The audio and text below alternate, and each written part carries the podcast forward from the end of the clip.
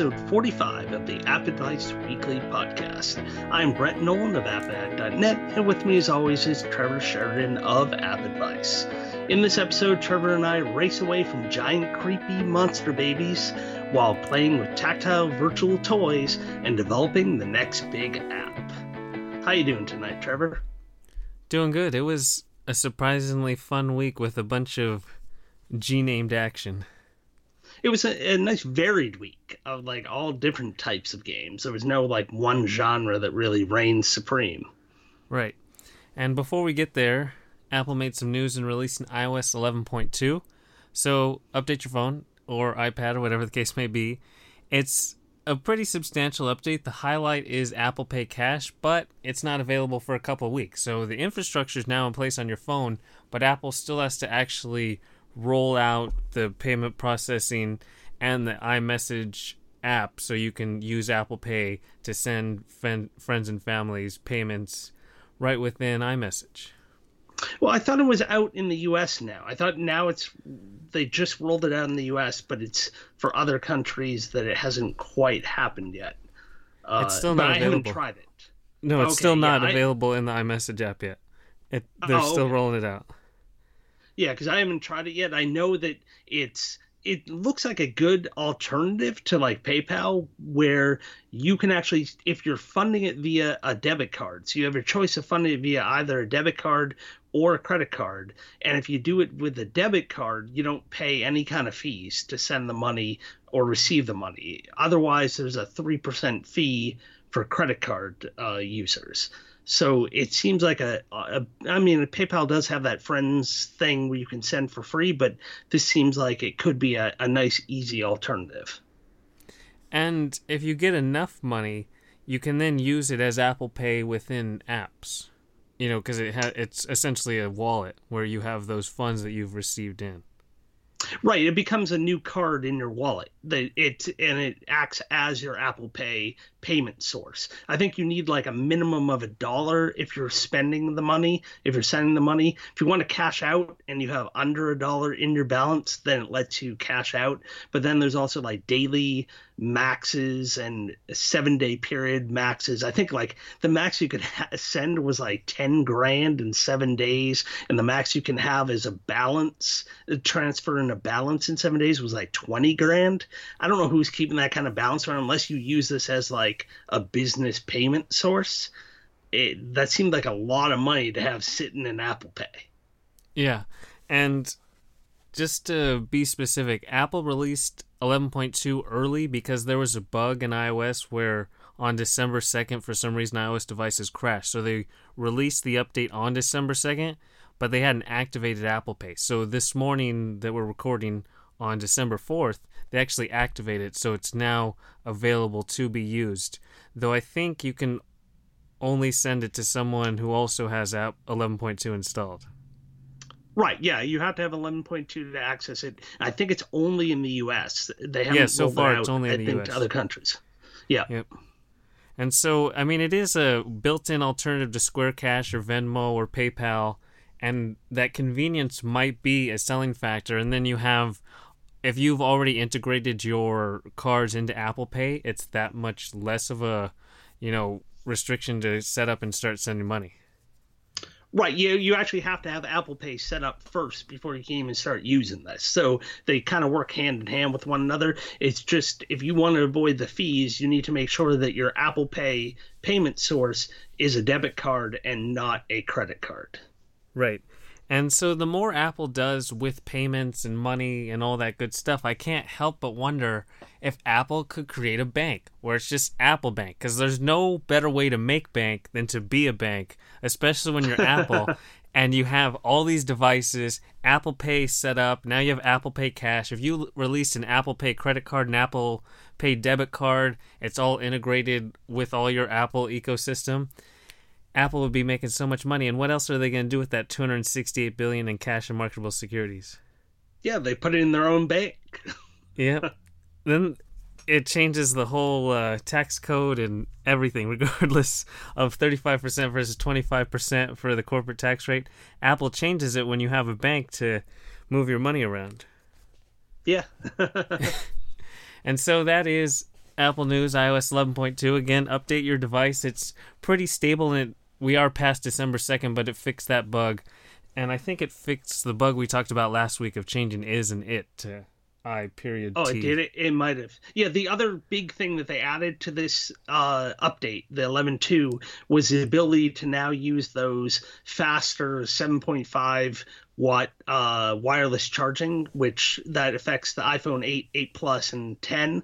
And so that means you can get faster than that little crappy little brick that comes with your phone uh, that only does 5 watt. Uh, I don't know if you really get that much more with the wireless, even though it says it goes up to the 7.5. I think there's some kind of restrictions really there where it's really not going to get super noticeably faster, but this is all leading up to eventually them supporting next year their own little power standard of the 15 watts uh, where you have to buy their their proprietary chargers for all that stuff. One other thing that I completely forgot about is that there's new wallpapers in 11.2. So if you've seen any iPhone X commercial and you have that, you know, it's kind of like a liquid sandscape that has a red yellow or a blue green, you can now include that on your device. So it's a live wallpaper, you know, you touch and hold and you get to see that animation and it really looks good on the iPhone X. That's the only advantage I've used so far in 11.2 since Apple Pay Cash just got set up. Yeah, I haven't tried that. I haven't checked those out yet. I'll have to take a look. And going back to the charging, keep in mind that that requires, you know, there's nothing out of the box that allows wireless charging for your iPhone X or iPhone 8. So it's going to be an additional accessory no matter what you pick. Right, yeah, you ought to buy either a third party, one of those Qi chargers, or uh, wait for Apple's thing next year, which is probably going to be insanely expensive. And even a lot of those chargers, when I noticed, like they have mixed reviews. So I don't know. You got to really take it with a grain of salt when you start to dive into that whole thing. I, I haven't bothered, uh, but I guess at some point maybe I'll look into it. But for now, I'm just happy enough to plug in it in. Yeah, I'm still sitting on the sideline for wireless charging too. And so that means it's time for some new apps. And the first one this week is Sound Forest, which is an extremely accessible music maker that cuts down the barrier to entry to simply dragging objects onto the timeline on screen and you have a note playing. So at the bottom you have all these different shapes. So you start in the forest and you'll have like trees and rocks or various forest animals, and each one has a unique sound. So you simply drag from the bar out onto the timeline and you have a note playing right in sequence, and then you drag the notes all around one another, and you can build up a whole ornate kind of structured song with all these various notes just by dragging and dropping. And then the app is going to include four different musical environments based on kind of the idea of the different objects. So you have a sound forest, and then you have a jungle, a savanna or savanna, and the ocean. And so there's going to be 160 musical notes in total, split bef- between those four environments. And the notes kind of mimic their region. So if you have a forest sound, it's going to be different than the jungle sound or the ocean sound. And they have the icons to kind of represent that distinction. Yeah, I was just playing with this with my daughter, and it's super simple. It's just a matter of tapping, and then you can even preview what each of those little objects you have unlocked will sound like. So you have this bar on the bottom with all the various objects that you can scroll through. There's additional ones you can uh, unlock by watching a video, or you can just pay to unlock everything. But all you do is tap on that little item to select it down below. You hear what it sounds like. Then you just tap anywhere on the grid that you want to put it, and then you can replace things if you want to switch around your sound and then you can just double tap at the top to change the speed of your playback. So now you can kind of increase the tempo see how that sounds maybe slow it down and it just keeps looping and looping and you'll hear the changes almost immediately as it loops back around. So you can just keep on modifying your song and come up with whatever you want.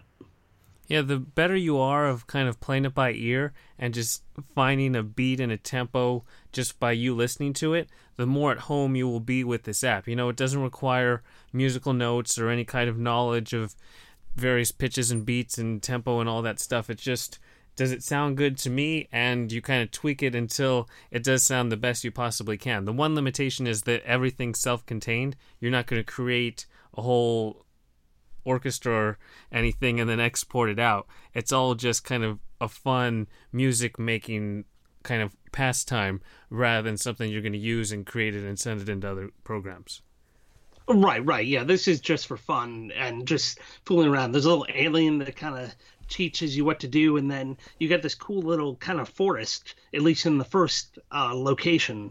You get this kind of forest you've built up, which is your song as it goes through. So not only do you get the song, but you also kind of get this thing to look at, which is all unique to whatever your song happens to be. And it'll have trees and rocks and butterflies and whatever else you happen to have put in there. Yep. And so the app is free, and then there's a $1.99 in-app purchase to unlock everything. But the jungle is fully available. It's just you can unlock more different type of notes. I think each region, at least I experimented with two of the four regions, those were available, and I think the part hidden behind the paywall is more ornate notes. So you'll have deers and birds and insects tied to different notes that are available in the in-app purchase. Yeah, I, I every one I clicked on it, it so far it said I could unlock it by watching a video, but I assume at some point there's going to be certain ones that you can't just quickly unlock with the video. But I haven't gotten that far into it yet. And here's an example.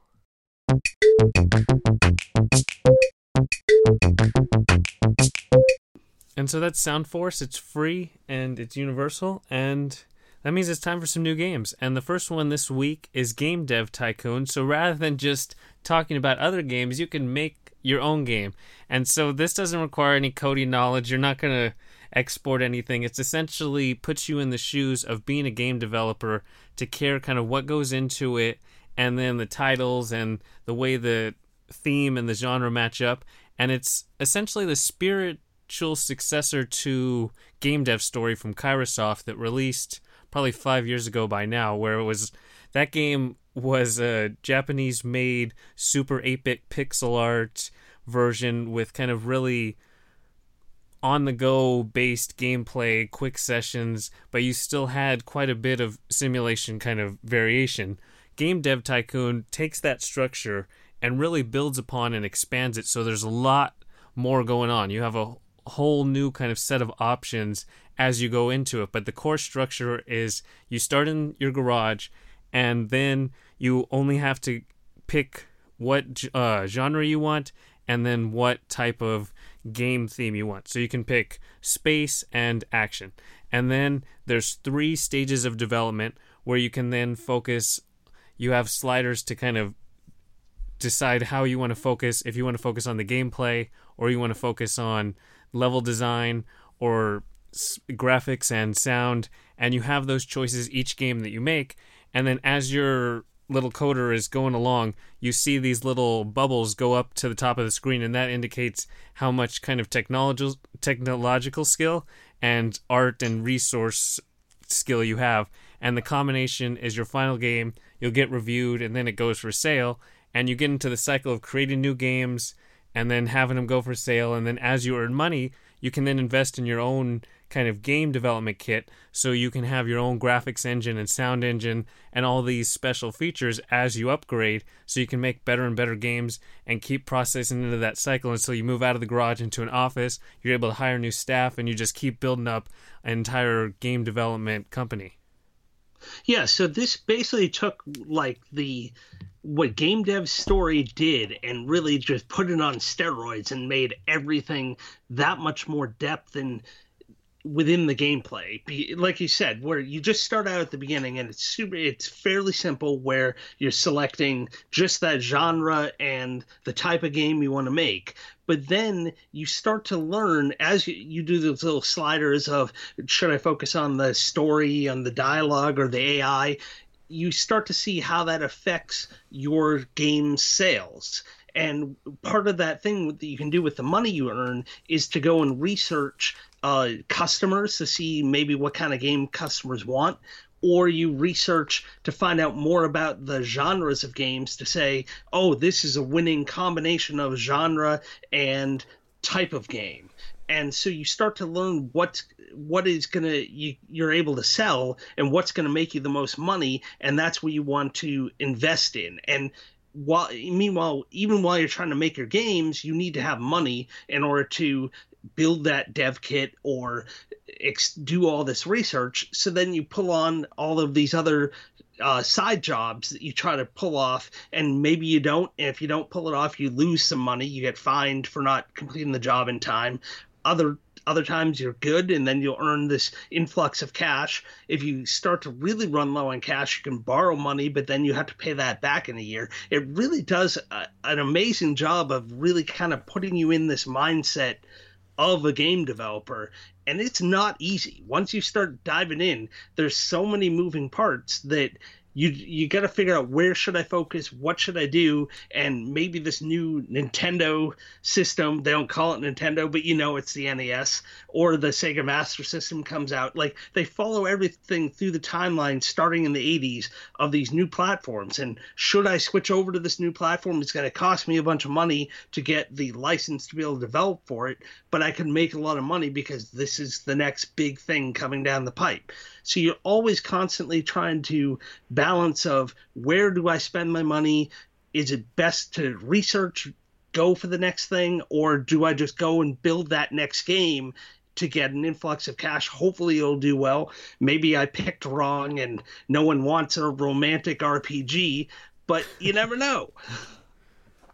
Yeah, there's so many different moving parts. Like you said, it's always a constant balancing act of where do I focus because as a game developer, you know, from the outside, you're like, oh, how come you're making just like this sellout game? Well, maybe it's because we need money because our last game flopped. It was like super awesome, but no one bought it. So now we have to make like a city simulation game that we it was successful in the past, so we're going to use it again because we know that formula works, even though it's practically the same game. Or maybe we'll just make another version of a game that you've played, and then you can always decide to invest in making multi-platform or specific sequels. Like say you had this space shooter that did really good. So now you can make that sequel and it might not be as good. So you have that initial bump but then if the reviews are bad your sales aren't going to have that same trajectory as the original game. The reviews are really key in this game because it's still in like that 80s 90s mindset. You build your way up. So you'll get onto the ps the playstation and then PS2, PS3, the iPhone will come along, and now you have that different mobile development idea. And so you're proceeding along in the timeline, and the game consoles do kind of as well as they do in the real world. So when the Nintendo GameCube comes along, it's probably a good idea to stay away from it and just focus on PS2 licensing and development. And so you want to keep kind of making your company as strong as possible to be able to withstand games that fail because you always want to kind of try to go out on a limb and try new things, but you always know that city simulation or action shooter or I mean action space, those games are going to sell, they're going to do well. So it's a really tough balancing act of trying to create new games because if you make the same type of game kind of consecutively or really close together, that will also be a failure. So if you find a game that works, you make it again, it's going to do really bad. So you always kind of got to try to experiment. But that's easier said than done because you can go bankrupt in this game and then it's game over and you have to start back from the beginning or any save point that you pick. Yeah, I, I, I the repeat genre, my romantic adventure game did surprisingly well. And then I tried to make another one. I'm like, why not? I just made it for a different platform, but they said I was a sellout. That people just thought I was releasing the same game over again. It, it felt like real life reviews, like the type of stuff you would really see people complain about. Uh, really, my only complaint with this game was the fact that you can't go and rename anything. So, like, I accidentally mistyped even my own name in there, and I couldn't change it. And then I, one time I was just tapping and I accidentally just went to the next screen, and then my game was just called Game Number Two and so I I couldn't go back and rename the game. So it, there were a couple of like just UI things that I kind of annoyances, but otherwise this there's so much with this game that it feels like that next step from game dev story, and it I like the amount of depth that's in the game because it does add to the realism and makes you make choices that you didn't really have to do with game dev story. Right, and it's easy to get lost just in that cycle of always something to do. As soon as your game comes out, you can get that game report to find out what did well, what didn't do well, and then you might want to train up your employees or get started on that next game because you get a little bulletin that the PlayStation 3 is on the horizon, but you already spent a bunch of money on your PS2 license, so you want to get a game out on it to get as much money from that existing console because you know it's going to be discontinued. So you have that constant time pressure, even though this game is going to span like 30, 40 years, however long you kind of played that in game time. So you always have something to do that you can just get lost going from game to game and just always in that cycle of doing something. Yeah, like with that time pressure, you you even feel it while they're developing the game because you see the time ticking away, and you know if you hit another month, you're going to be shelling out another eight grand to pay off your employees. So you want them to be developing this thing as quickly as possible. So as soon as the game is ready, you want to hit publish, but you also have to watch out because you see the bug count going up as they're developing, and then as once they're done developing, the bugs start to count down. But as soon as that game is ready, you just want to get it out so that you can start making money on it because you know you have these upcoming bills because the time is just ticking, ticking, ticking away. And then you also have all those different research things because, you know, as you, you kind of plateau at a certain point of this is how good of a game I can make. But if you add staff, you can potentially have higher scores for the games, but then that's going to cost more. And then as time goes on, and you're still using the 2D uh, graphics kit that doesn't look as good as that new 3D graphics kit that's on the horizon. But to get that, you have to use all your research points and a whole bunch new monetary investment, and then that's gonna put you maybe in the red or give you tough decisions later on. So they've just done a really good job to kind of mimic the real world constraints and put it in game form where it's still fun, it's enjoyable, but you have those tough simulation decisions where you'll always kind of be intrigued of what you can do, how you can change, how far you can push the game. Yep, yeah, yeah. It, they've done a phenomenal job. Yep, and so that's Game Dev Tycoon. It's four ninety nine. It's universal, and hopefully it gives you kind of a insight into what you know. We talk about all these different games and developers, what they have to go through and put in to get that final thing you have to play. Yeah, I'm glad I'm not a game dev after playing that. I don't know how they stay in business. Yep. And so next up is GNOG. It's spelled G N O G, and it's a. Uh, it's funny if you were playing Game Dev Tycoon, you would pick theme abstract and genre adventure. So it's abstract adventure, and it's a kind of like a 3D interactive toy where you have these monster heads and you're not getting ev- given any kind of tutorial or instructions. It's just a hands off, here you go, try to explore and figure out what to do. And so you start m- just interacting and trying to find out the clues and open up doors and just anything you can by tapping the screen and doing various things. And each head has a specific theme. So you start with this nature head, but then you'll go over to a music head or you go to this eatery head and you have to each theme is fully intertwined into the given head and you have to figure out how everything goes together. The music one has all these little intricacies of figuring out tapping on the right buttons or flipping the right switches so that the proper tune goes through to match up the colored sequences and you just have to figure it out. They've done a great job of being completely hands off and then yet at, on the flip side you're not like oh i don't know what to do or i can't do anything it's still easily accessible and just i mean this game could appeal to pretty much all ages with that no barrier to entry not as super complex but still intriguing and challenging enough to keep you completely compelled Yeah, this is one I saw at PAX East two years ago, I want to say, and they they first they were aimed to release it first on PS4, and then they were going to bring it to mobile platforms.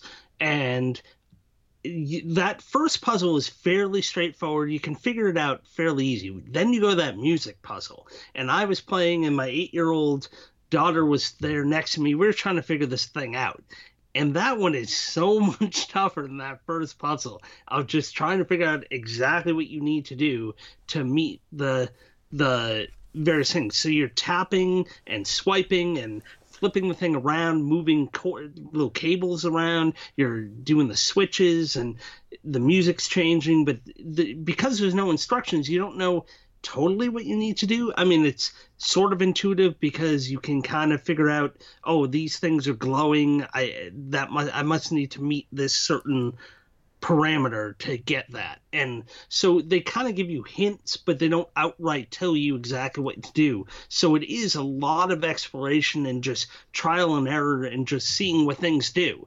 And because these are such like ornate 3D kind of worlds, almost each in their own, you'd love to kind of just fool around with it and just see what everything does. And you can't help but want to tinker with every little bit of it and just see what happens. And so then things start to click, and then you figure out, oh, okay, that must be what I have to do. And then you keep on reaching those little victories that kind of guide you to the next point and to the next point until eventually, hopefully, you solve the puzzle and can move on to the next one.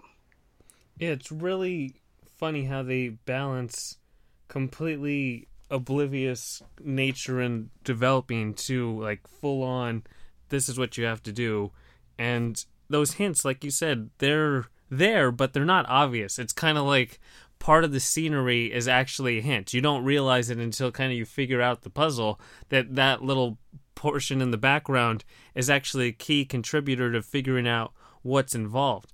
I made it a few monster heads in, and I've reached one where I have no clue what I'm doing or how I'm going to end up finally figuring it out. But with that said, I still want to figure out. The game isn't frustrating to the point where you're like, okay, I'm not playing this anymore. You still want to figure it out just because it's such an ornate 3D world with all the visual and sound effects that you're given to just um, be immersed in the game and just take your time and be patient. It's not a rush through it.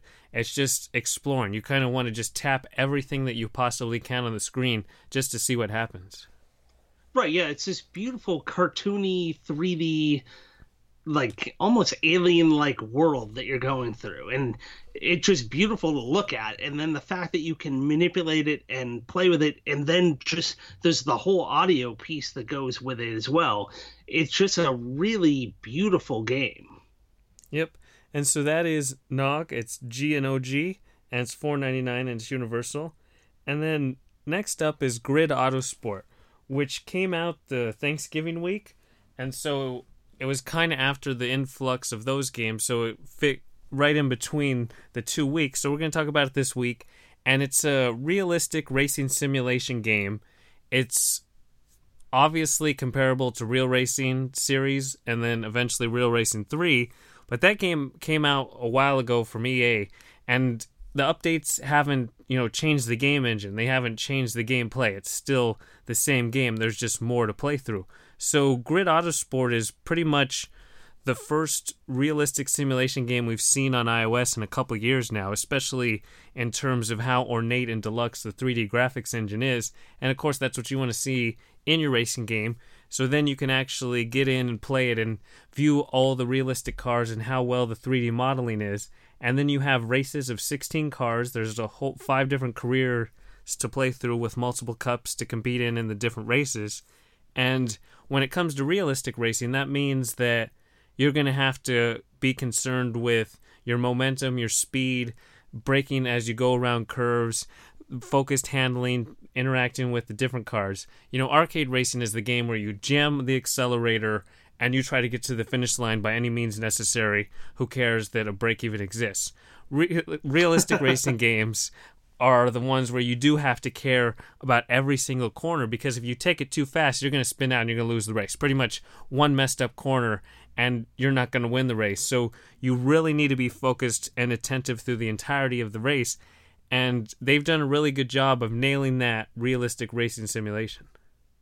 Yes, normally I tend to lean towards the arcade racing just because I am not good at arcade racing. I've tried them before and this one feels like a console quality game. Like I recently, for the first time I ever, I tried the Forza series. I tried the demo on the Xbox, and this has that same kind of setup and feel. And the graphics on this look absolutely phenomenal.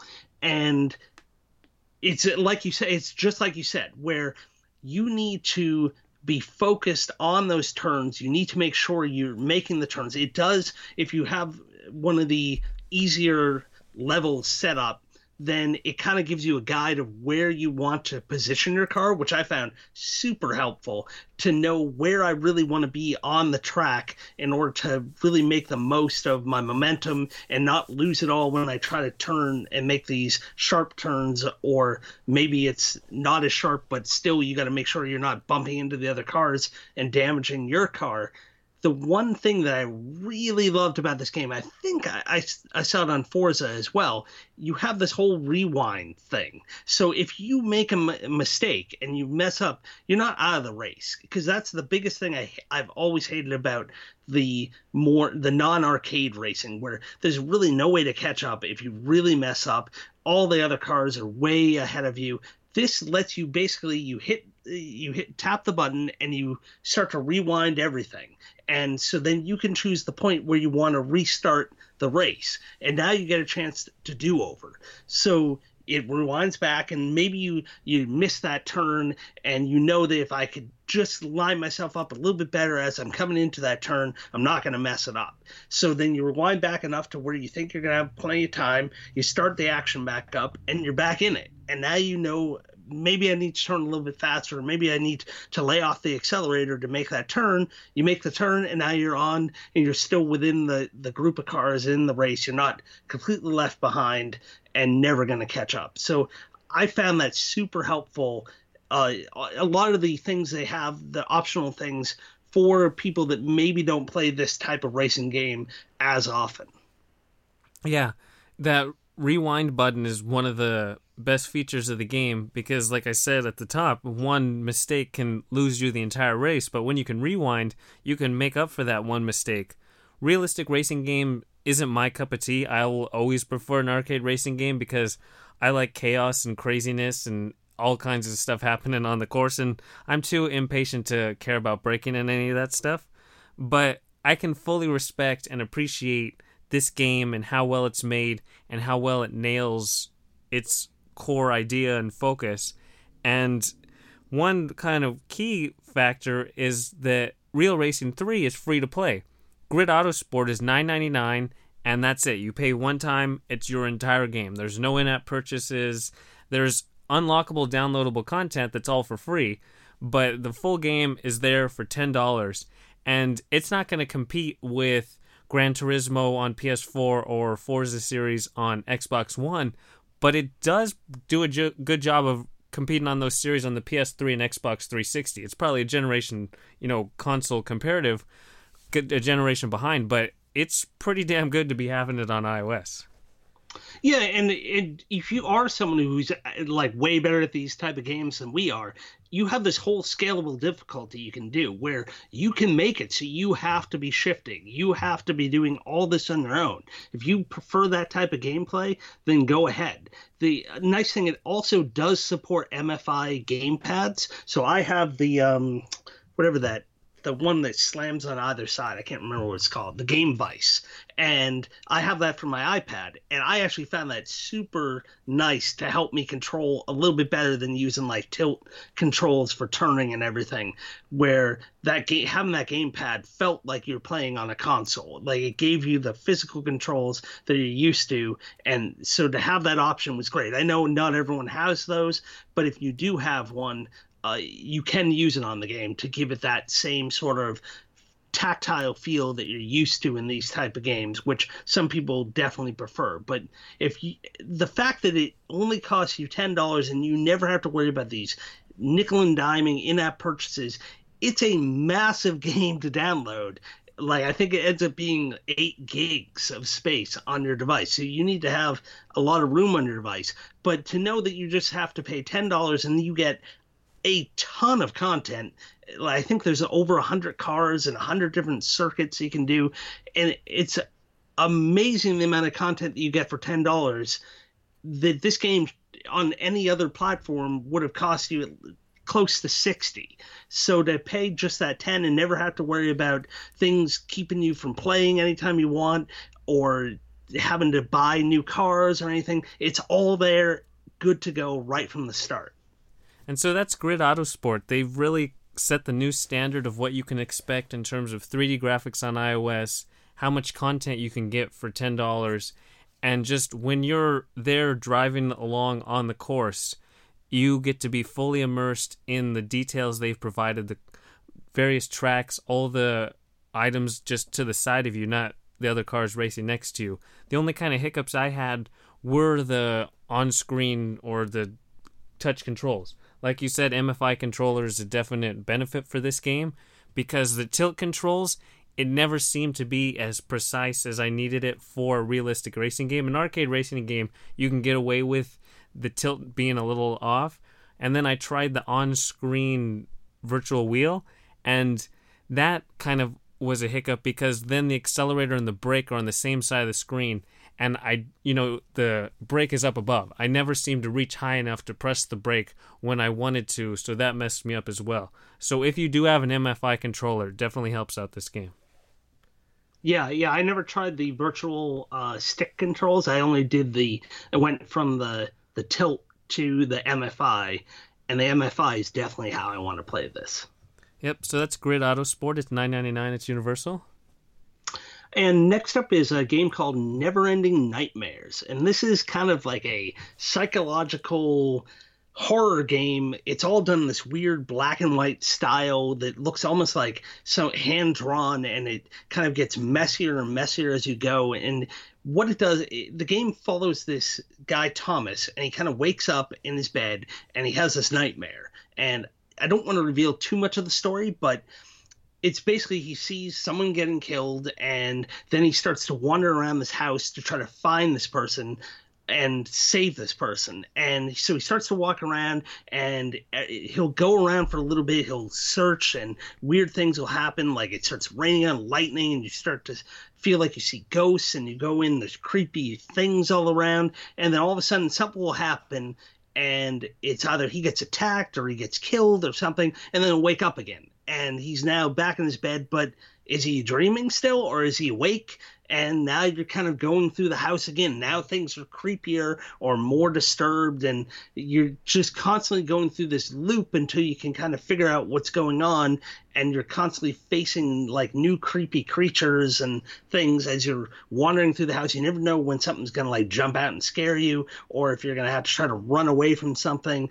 And everything's all in this like black and white style except for the things you can interact with are actually in full color. So like maybe the doorknobs you know which doors you can open or maybe there's an object you can tap on or there's blood or some other thing that you know is something you can interact with or at least look at within the game.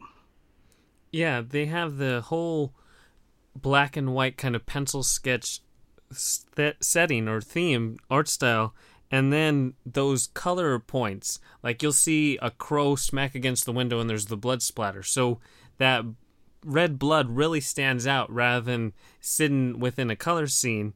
And i had a tough time getting into this game just because it wasn't like the usual pacing game i would expect from this kind of adventure like horror survival adventure style. But i still respect how much time went into it because just I don't know if this is giving it away, but the description says the developer has their own battle with mental illness, and the game tries to depict that.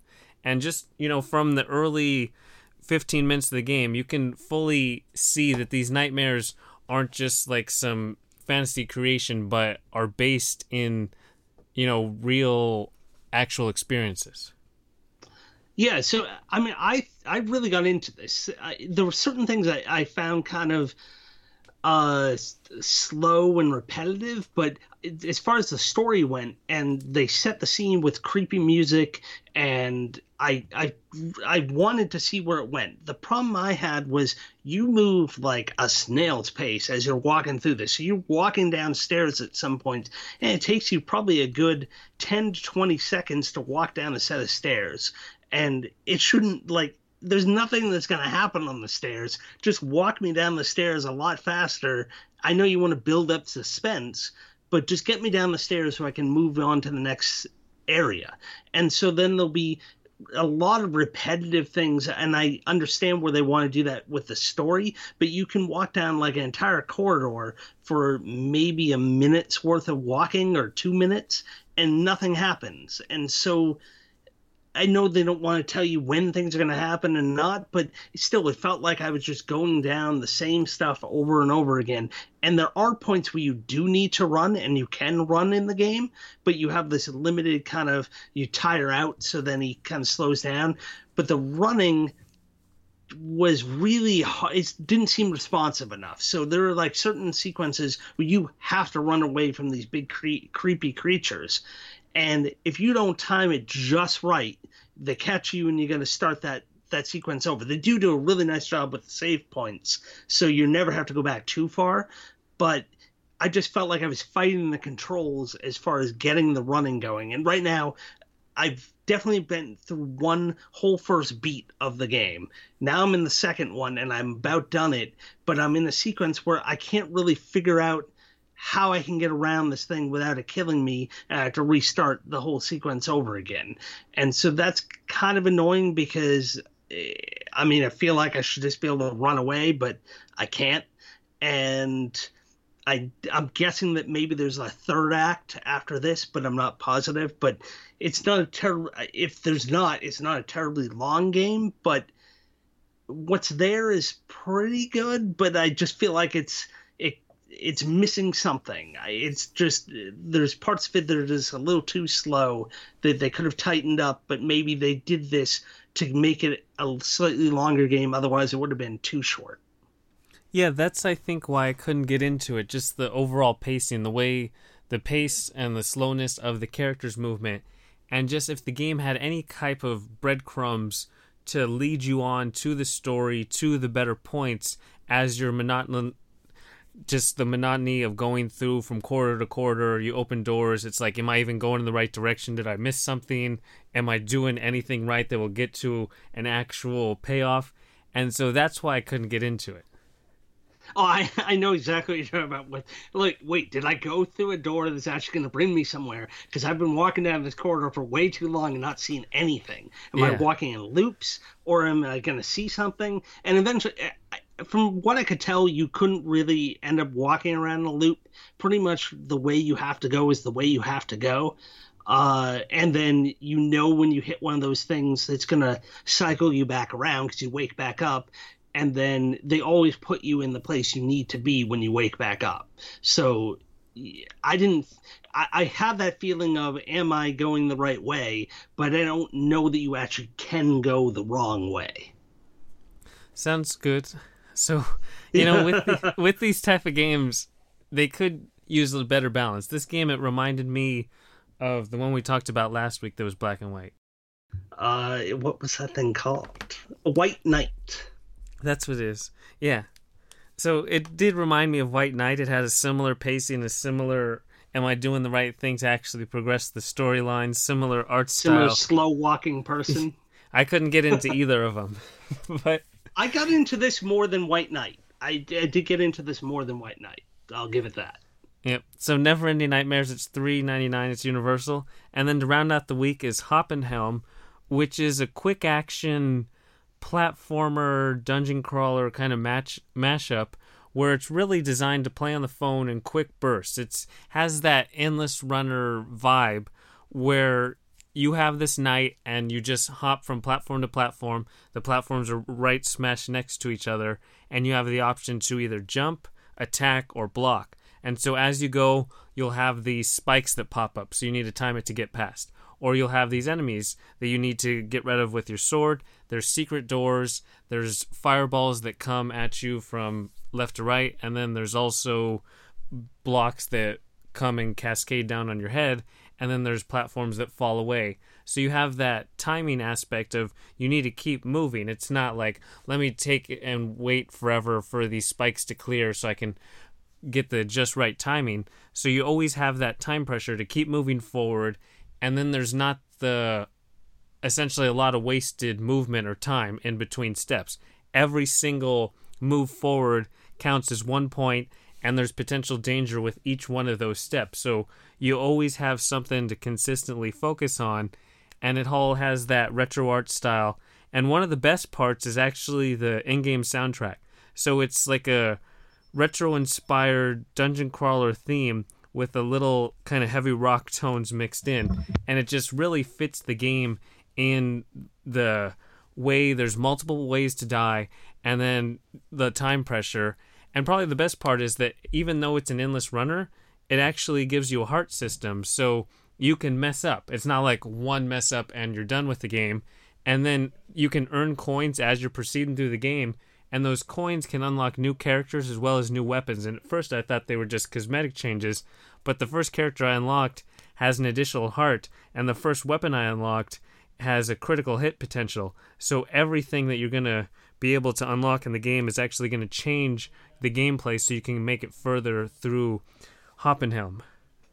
Yeah, so it's kind of like a roguelike setup where those upgrades that you've kind of gotten in the form of those new weapons they carry with you. So your next attempt, you might be able to get further now because of that better thing that you have. Yeah, it's like the game from Nitrome that we just talked about from last week, except it's better. yeah. Whatever that Yeah, one was I- called. Tower Fortress. Yeah, I like. yes, yeah. So I, I like the um that little TNT block that you jump on in this, where now it like lights up multiple blocks around. So not only do you have to get through that block pretty quickly, now there's a, a few blocks that you have to try to go through quickly. Kind of like a little bit worse in the falling away platform setup. Yeah. They have some nice kind of variation in the obstacles. After you play a couple times, you've seen everything the game does have in store, but then you have a better idea of the pacing and the timing. And I just like a game that combines enemies as well as platform obstacles instead of just one or the other. And then, like I said, Tower Fortress had a really kind of slow, methodical pacing despite the structure of the game. And this one, it just seems to amp everything up. Like, you even feel more time pressure than there actually is. Because there's lava that will rise up if you just sit in the same spot. But just, you always want to be moving forward. Not necessarily because you're going to die, just because you get into that rhythm and pacing of hopping from step to step. It's kind of like the game Get On Up, or, you know, that's the third one just came out two weeks ago. Oh, get on! Yeah, yeah, yeah. I know which Is- one you're talking about. Yeah, get on up called- three or something. Yeah. I, is that what it was called? I'm pretty sure that was called. Yeah. So the third one made it 3D, but that game really focused on rhythm-based pacing just because you hop from platform to platform to platform. And this game has that same idea, just extracting out the rhythm component. Yeah. And so that's yeah, I haven't really played much of this, but Yeah. I'm definitely gonna check it out. If you like just that kind of quick action style, because we've seen a million billion, probably there's a billion apps or whatever in the App Store, 500 million are quick action games, but this one still finds a way to stand out and be compelling, even if you've played a ton of those, just because you have that heart system, you can make multiple mistakes, and you have that really good pacing to want to get better because you have that roguelike setup. Yep. That's Hoppenhelm. It's free. It's universal, and I think that's everything for episode 45. Yep, that's all I got. Brett, thanks for joining me. Oh yeah, pleasure as always. To everyone listening, we hope you enjoyed, and we'll talk to you next time. Talk to you later.